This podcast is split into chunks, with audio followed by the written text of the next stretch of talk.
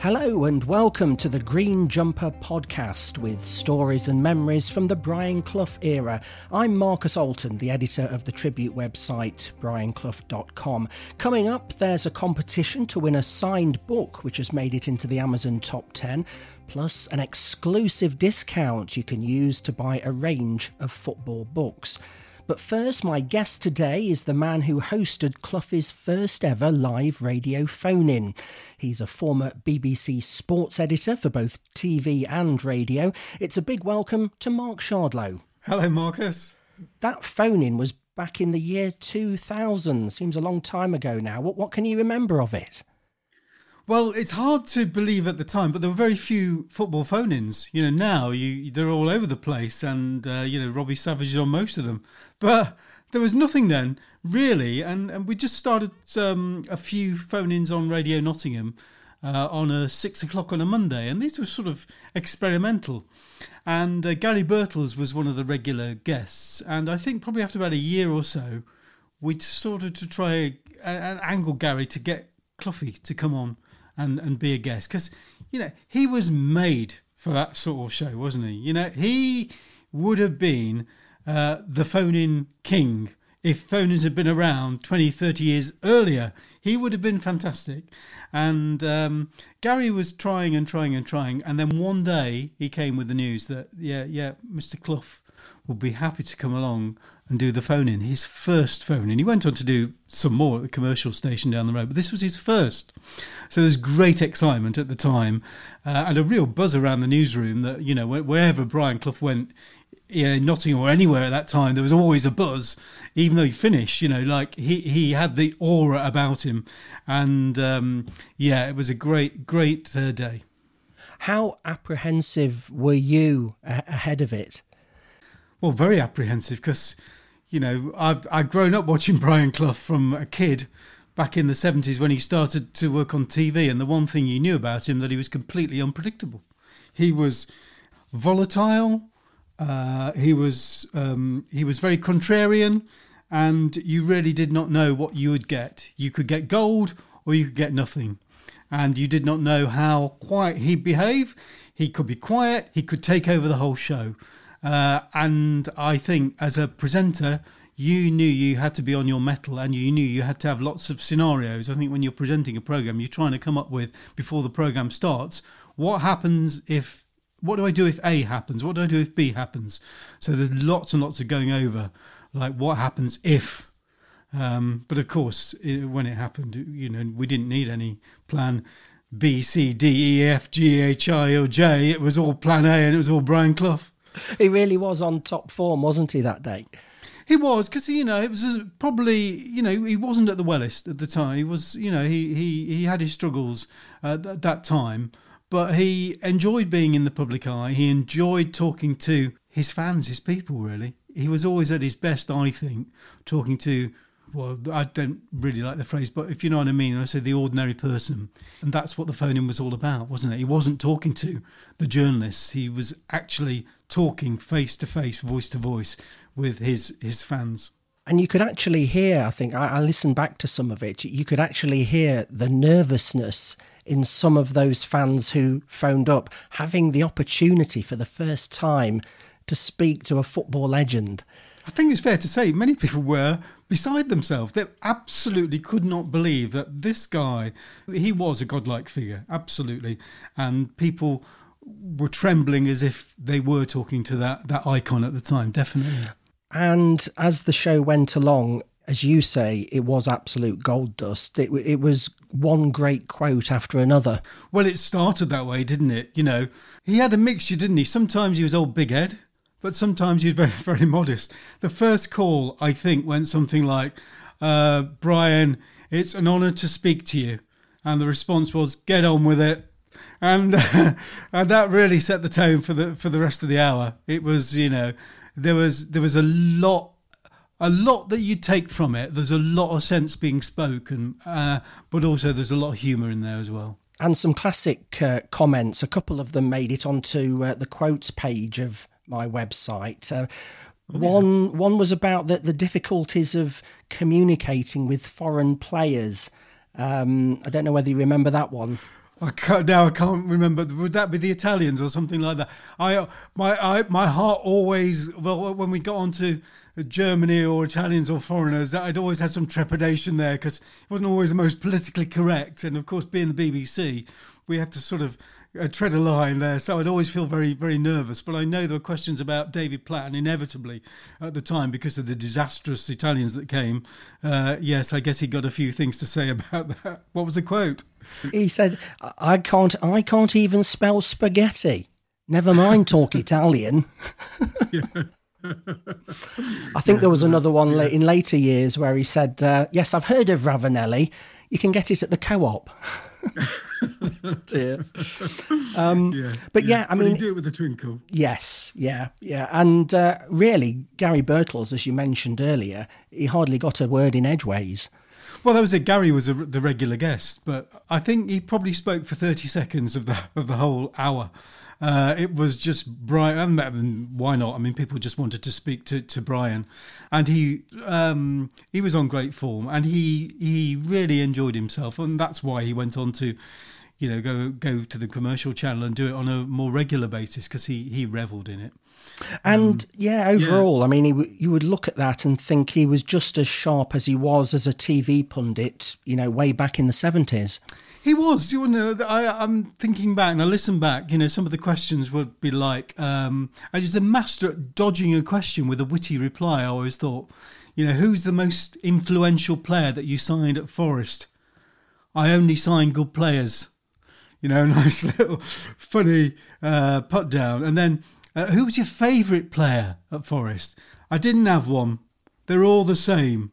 Didn't like any of them. you know, it was like uh, one, two, three put down, and uh, yeah, he he was brilliant at that. And uh, yeah, who was your be- yeah, who was your best player you signed?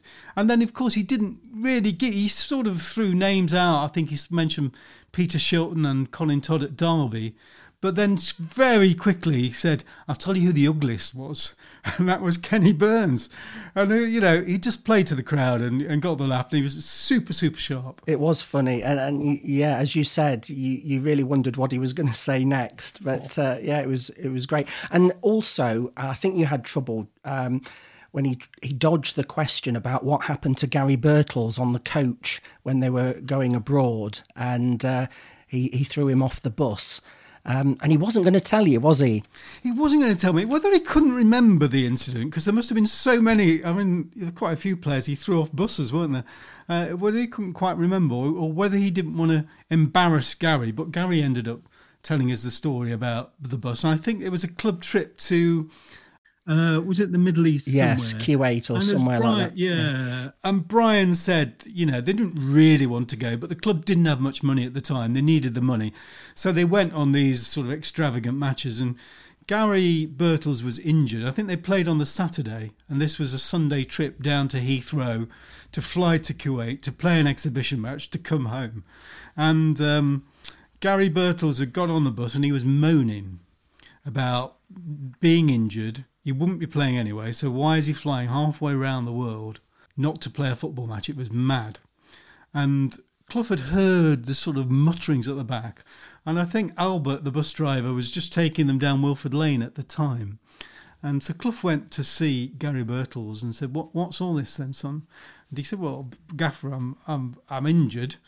I've, you know, I want to get fit for the next match. You're flying me all around the world on a cramped aeroplane for seven hours. It's not going to help with my injury. I don't see the point. And and Brian Clough agreed. He said, he said, You've got a point. So he went up to Albert and said, stop the bus. So they stopped the bus. They got Gary Birtles' uh, suitcase out the back, went across the road, and Brian Clough flagged down a passing car, uh, asked him if he could take Gary Birtles back to the city ground where his own car was parked. And uh, that was Gary Birtles' trip to Kuwait. And then, of course, like uh, I think they all went down to uh, Heathrow in the end, and they got on the plane, and the plane had uh, had a go at takeoff, but it was aborted, and Clough marched them all off the plane at Heathrow, and they all came back that night. he wasn't a very good flyer, Cloughie. So yes, he, he wasn't going to chance that one after an aborted flight, I think. But yeah, you, you, can't really see it happening these days, can you? The manager stopping the bus and then flagging a, a motorist down to take the, the player back to the ground. But I mean, he was, you know, Cloughie was, was a, a one-off, and and I know you have many memories of him appearing on television in the 70s and 80s? Well, I think that's when I first, I mean, I was, I grew up uh, like in the 60s, early 70s. And that's when he sort of first appeared on TV, when punditry first started. And he was, he was outspoken, he was incredibly quotable, he was outrageous. But I think when he first came on TV, he probably was too far the other way. And he was a bit marmite. You know, some people loved him and some people loathed him. And I think it was only as he sort of mellowed a little bit and understood what worked on TV that he became this treasure that actually became gold. You know, that Michael Parkinson, who was like the doyen of interviewers, uh, had an amazing Saturday evening show that ran and ran and ran and had the greatest guests in the world on that, you know, from Muhammad Ali downwards, that Brian Clough went on that programme and I think even the BBC managed to get a, clip of Muhammad Ali talking about Brian Clough rivaling him as the um, as a Motormouth and played that. So so he was, you know, that's how big a star. You think Muhammad Ali probably the world's greatest ever sports person, the best known sports person in the world in history. Certainly. You know, making a comment for the BBC about Brian Clough was incredible. And then, uh, you know, prime time Saturday evenings was um, an impressionist show called Michael Yarwood. Mike Yarwood, wasn't it? That's him. Yes. And he did, he did uh, Brian Clough impression, you know, and this was like they didn't do football manager impressions, but he was, you know, he's much impersonated now and very easy to impersonate too. So he very quickly became treasured, and uh, I think he, you know, in in the mid seventies he moved to ITV and was one of their star pundits, and never really looked back from there. So yeah, he was he was not just a football manager, but he was he was an essential part of Saturday evening television. Well, we'll talk some more uh, in a few minutes, including the, the opportunity you had to interview him when you worked for hospital radio. But first, that competition. The prize is a signed copy of an Amazon top 10 best selling book. It's one of mine. It's Brian Clough 50 Defining Fixtures, and I'll sign it personally for the winner. The question is which former player accompanied Brian on the phone in we've been chatting about? To enter, just go to the podcast page of brianclough.com. All the details are there. So that's brianclough.com slash podcast, where you'll also find the competition terms and conditions. That question again which former player accompanied Brian on the phone in that we've been chatting about? I'll look forward to hearing from you.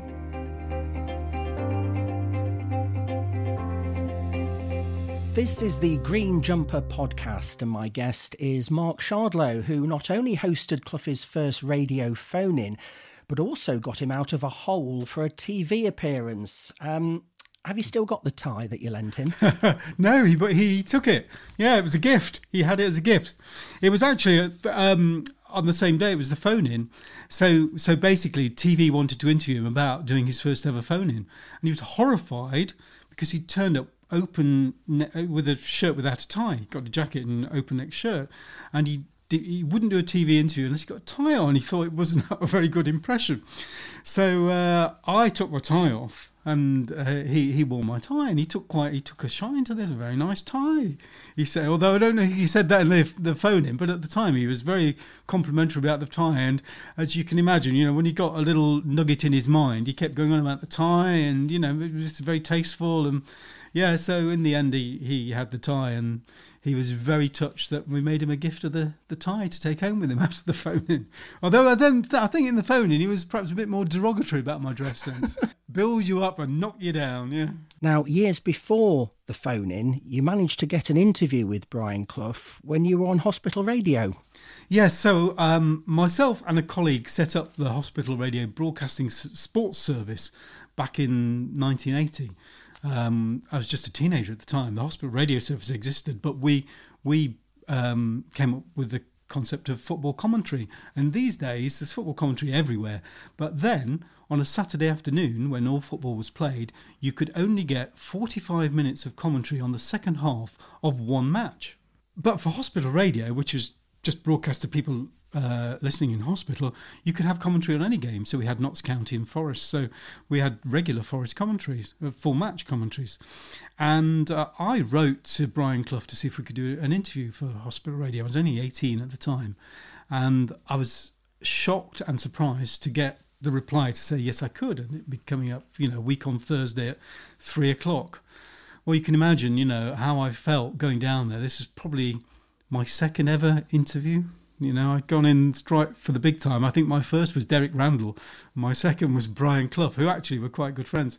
And um, I, I was terrified and I looked terrified. And I can remember him now ushering me into the office and pouring me a drink. And he didn't say I looked terrified.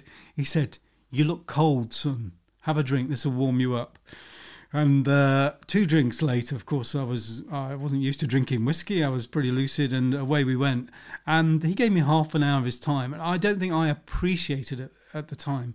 But to get a half hour interview with one of the biggest names in sport was a fantastic leg up in my career, and he was incredibly generous to those who were struggling or those who were starting out. Probably more so than the general mass. Um, and I think there'll be many, many stories of his generosity in giving time uh, to to the underdogs many, many times. In fact, wasn't he, uh, or didn't he support a rally that you were involved in when you were young? Oh no, I was at um, I was at Nottingham Trent or Trent Polytechnic as it was called then, and he was quite active. Uh, you know, politically he was active and uh, I think it was a South Africa, some sort of what things that students used to do then. But he showed up, you know, and he was regularly supporting whatever the cause was, and he'd come along and, and lend support.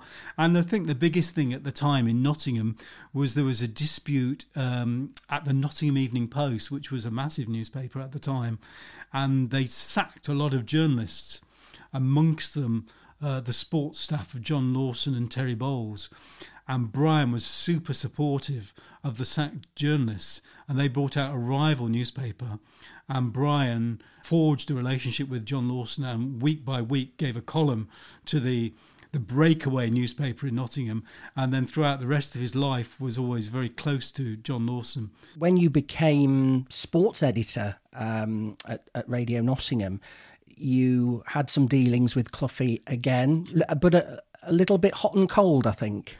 Yeah, these were more difficult times. I think this was uh, the late 1980s, and actually, Brian Clough. I thought I think his achievement as a manager had t- two phases at Forest. Really, obviously the great European team, but he built an incredible team at the end of the 80s as well.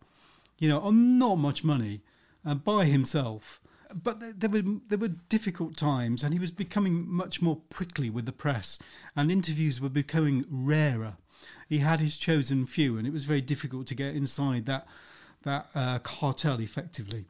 Um, I worked with a colleague called Jeremy Nicholas, and Jeremy tells one story. We used to go down on a Thursday or Friday, whenever the press conference may or may not be. It was all a bit haphazard. There weren't press officers in those days. You'd go a lot. You'd phone Carol, the secretary, to see when it might happen. Um, but generally, you go down at nine o'clock on a Thursday in case it was Thursday morning and if it wasn't Thursday morning at nine o'clock, you might have to hang around till after training at half eleven in case it was then. And if it wasn't Thursday, you'd have to go back on the Friday morning and do the same. So, so it was a sort of strange time. But I think it was when Steve Hodge re-signed for Forest. I think Cloughie sold him surprisingly, eighty four something like that to Villa. I think, and then he bought him back. Might have been from Spurs. I can't remember. Yes, it, 19, yes, it was Spurs. Yeah, yeah, and um, so Jeremy had gone down to get the interview about you know, uh, Steve Hodge, you know, one of Cloughie's favourite players from that, that time, coming back. But um, I, something had been bothering Brian. He wasn't happy, and there were quite a few journalists. And Jeremy went up and asked him if he could give an interview. And Brian slammed the door shut uh, with Del Boy, his dog, uh, at his side. And so Jeremy found himself one side of the door, and Brian and the journalists were the other. But what Brian Clough had done is he'd locked him inside the management suite. So there was a corridor which led to Brian's office, and I think there were the pennants on the on on the walls from all the foreign travel, and a photo of Frank Sinatra. Uh, and Jeremy was on the, the inside and Clough was on the outside. And anyway, they finally uh, sorted it out. And Clough said, "Go away, just you know, go go go away." Or, so or words to, words to that effect. yes, yeah. Um, but the sequel to this story is uh, Forest reached the League Cup final that year, and uh, Jeremy again was the reporter, and Brian didn't really he gave very they call flash interviews at the end of the match where they perhaps talk for a minute rather than anything considered. He'd given a couple of those. And so Jeremy, you know, not expecting anything, went and stood outside the changing room. Clough came out, brought him in, sat down with him for 10 minutes, gave an interview, and said, That's for earlier in the season, son. And uh, he remembered and he gave it back. He'd taken it and he gave it back. And I think there's another tale of Clough's classic unpredictability when uh, Jeremy ended up with an unexpected long list of interviewees. Oh yeah, that was uh, Watford on a Sunday. I think it was in the um, it was the FA Cup, and I think it was the fifth round. Forest getting through to the quarterfinals. I think they beat Watford three 0 at Vicarage Road that day, and I, the, Jeremy and myself were acting as a pair on the radio, and I carried the program while Jeremy went down to get the interviews, and we we always knew like it was probably not going to get get any interviews. And Jeremy went down with his tape recorder and then came back, and then we feed them back. And so I said, "Who's who? Who have you got today, Jeremy?" And he said, "Well, I've got." Steve Sutton. I said, Oh, yeah. He said, No, there's more. Brian Laws, yeah. Stuart Pearce, Steve Chettle, Des Walker, Steve Hodge, Lee Glover, Tommy Gaynor, whoever else was. Clough had taken Jeremy into the change room and marched him round and made every player give an interview with Jeremy, including the substitute and the non playing reserves. He came up with 15 interviews. Um, and I think I go back to what I said at the start of of our conversation, really. He was unpredictable and contrarian, and that was a day that just showed all of that. And of course, behaving like that, we were just made up. We, you know, it was, it was a, it, there were there were really fascinating and good times, and you know, he was a, a great manager. Mark Shardlow, thanks for joining us. It's been an absolute pleasure. Thank you, Marcus. And thank you for listening. And don't forget the competition to win the signed Brian Clough book. And talking of books, our friends at JMD Media have given me an exclusive discount code you can use to get 20% off football books and their other publications like local history. Just type in JMD Media in your search engine and then use the code YoungMan20 at the checkout. That's YoungMan20 to save a bit of money there. And you can buy discounted Brian Clough books, which I'll personally sign for you, at brianclough.com. Thanks again, and I'll speak with you soon when we'll share more memories of the great man in the green jumper.